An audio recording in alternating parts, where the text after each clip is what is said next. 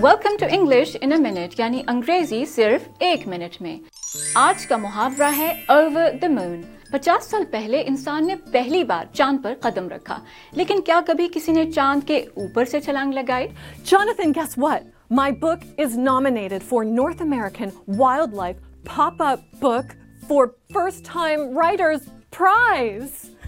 Oh, wow. You must be over the moon. I am, Jonathan. I could not be happier. Uh, what was the name of that prize again?